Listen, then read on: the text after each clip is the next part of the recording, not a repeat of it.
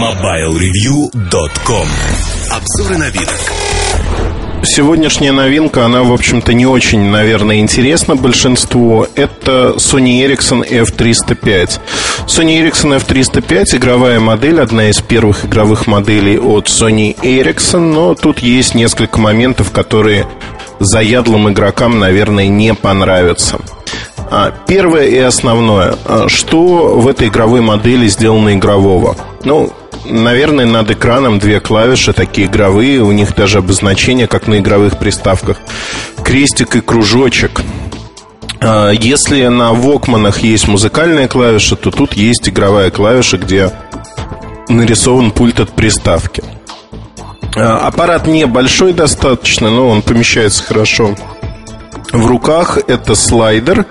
Навигационная клавиша сделана восьмипозиционной, и ну, у нее такие наплывы на диагональных направлениях. Честно признаюсь, что, в общем-то, диагонали работают в некоторых играх, э, хотя в каких мне найти не удалось. Игр здесь целых 11 штук предустановлено в самом аппарате. Но на карточке можно найти всевозможные демонстрационные и тому подобные версии в избытке. Здесь их находится около 50 штук. Ну, казалось бы, да, огромное число игр и игра и не хочу, но не все так просто.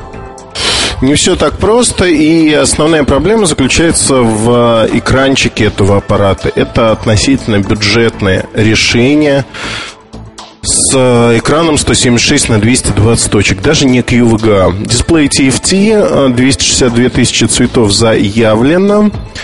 А, мне показался дисплей, в общем-то, неплохим, но разрешение, скажем так, оно убивает все прелести этого аппарата. Ну, давайте я сейчас открою телефончик и скажу, какие игры у меня установлены, потому что игры, наверное, это основное.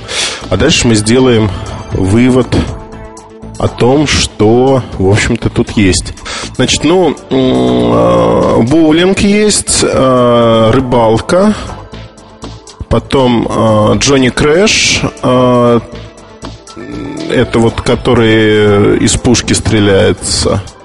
Гонки, гонки, Sims, Jewel Quest это логическая такая игрушка, вариант Тетриса Lumines, не знаю, как произносится правильно, но, наверное, Астероиды это жуткая игра, которая выглядит жутко. Quadrapop, еще тут еще как, какие-то... А, роботи, Robotics игра. Ну, в общем, вот эти игры, они предустановлены. Понятно, что это очень простые Java игры. Ничего такого сверх э, стильного, сверх э, красивого нету. А аппарат вообще технологически не очень продвинутый. Э, ну, надо сказать, что у него достаточно громкий звук, особенно во время игр. Есть стереодинамики. Они располагаются сзади. А, конечно, он уступает 595 W595 модели э, по громкости, но достаточно громко. То есть молодежи это может понравиться. А, пластик недорогой, мне он показался таким. В общем-то, все недорого. Клавиатура у меня вызывает несколько вопросов. Цифровые клавиши а, для больших рук мне показались не слишком удобными. Другое дело, что здесь есть встроенный датчик движения, который разворачивает экран в горизонтальную вертикальную позицию. Для бюджетных аппаратов это не характерно не характерно совсем. И сегодня, в общем-то, вследствие того, что это игровая модель, ее оснастили такой опцией. А двухмегапиксельная камера совершенно обычная, она напоминает такой VS302, W302, если хотите. Аппараты чем-то похожи на самом деле. Вот технически с этими моделями, которые ADM производство и не платформа А100 а нечто другое. Есть FM-радио, обычный совершенно плеер, то есть нет ничего такого особенного. А, что сказать еще? Там цветовые решения, наверное, это белый и черный. Не наверное, а белый и черный. Черный выглядит более дорогим. У него серебристый кант сбоку идет. Это GSM модель. Не более того, работает она, как и обычные аппараты, достаточно долго. То есть 2-3 дня она будет работать.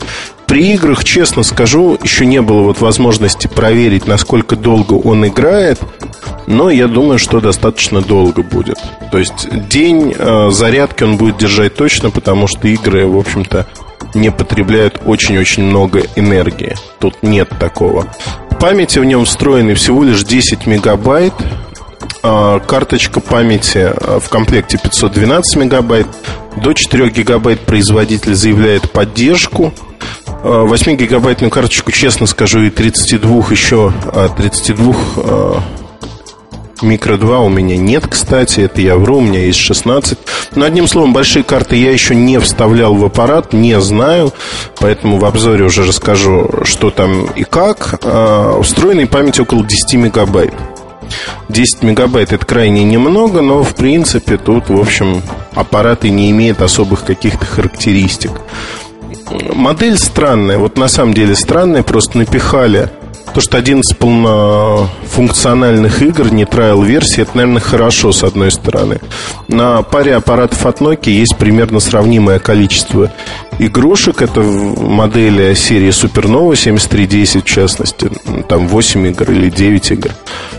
Но в целом, вот рассматривать этот аппарат как некое игровое решение, такое действительно игровое, не стоит, потому что при стоимости около 200 долларов это, в общем-то, бюджетная модель, по сути, стоимость которой пытаются поднять за счет а, вот этих дополнительных игр. То есть она маскируется.